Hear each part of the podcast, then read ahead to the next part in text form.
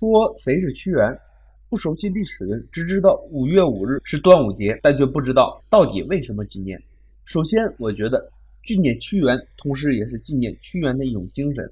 屈原的故事无疑是悲惨的，但是他的精神确实是伟大的。为了实现楚国的伟大统一，对外主张联齐抗秦，使得楚国一度出现富国兵强、威震诸侯的局面。后面虽然遭受澶渊背书，甚至被流放，但他时刻以祖国的兴亡为念。在当时，楚国的人才都去了晋国，唯独屈原时刻不离楚国一步，体现出屈原对爱国的无限热情。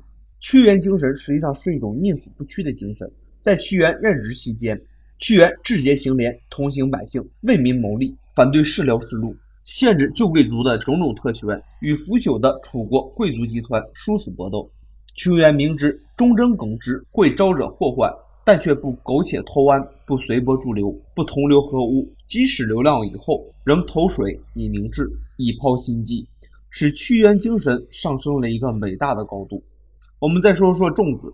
屈原是投汨罗江死的。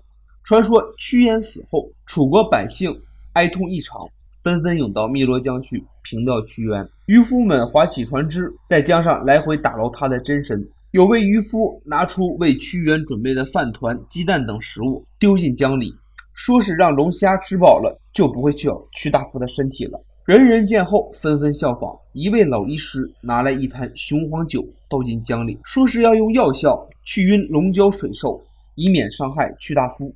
后来为怕饭团为蛟龙所食，人们想出用莲树叶包饭，外缠彩丝，发展成现在的粽子。以后，在每年的五月初五，就有了龙舟竞渡、吃粽子、喝雄黄酒的风俗，以来祭奠爱国诗人屈原。今天是端午节，所以说说屈原这个伟大的诗人给我们留下的精神遗产。今天你搜“屈原精神”，给你看一篇文章，《屈原精神》。